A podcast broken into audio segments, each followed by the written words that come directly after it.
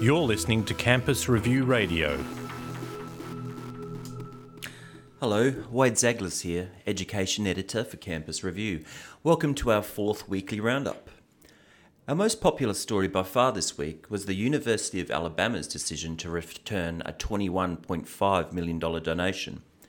Hugh Culverhouse Jr. was $5 million short of his original 26.5 million target when the university's Board of Trustees decided to return Culverhouse's gift and strip his name from its law school.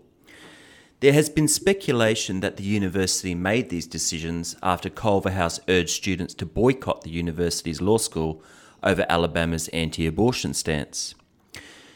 The University of Alabama has denied this, saying in a statement that the decision was never about the issue of abortion and was rather always about ending the continued outside interference by the donor in the law school. In an opinion piece for the Washington Post, Culverhouse wrote, I expected that speaking out would have consequences, but I never could have imagined the response from the University of Alabama. This week, I also had the chance to interview the CEO of the Ramsay Center for Western Civilization, Professor Simon Haines. The centre has received a lot of criticism from university groups and the media, and Campus Review thought it should be provided an opportunity to correct any misinformation being aired.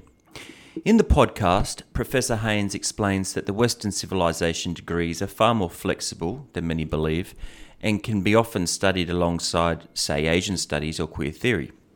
He was at pains to explain that the program is far less rigid than what has been mentioned and does not promote a triumphalist attitude towards Western culture.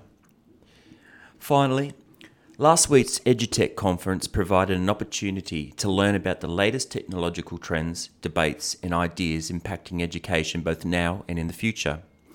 Our managing editor, Richard Garfield, wrote a story on how Victoria University is throwing out the industrial model of education. First year students at Victoria University do not have to attend lectures, seminars, and tutorials. Instead, they study one unit at a time over a four week block, ensuring immersive and deep learning. According to VU's Senior Deputy Vice Chancellor, Professor Marcia Devlin, the new model is based on peer reviewed literature and is having a palpable effect on the well-being of first year students. They're the happiest people I've come across in an academic setting, Professor Devlin said. And that's another weekly roundup.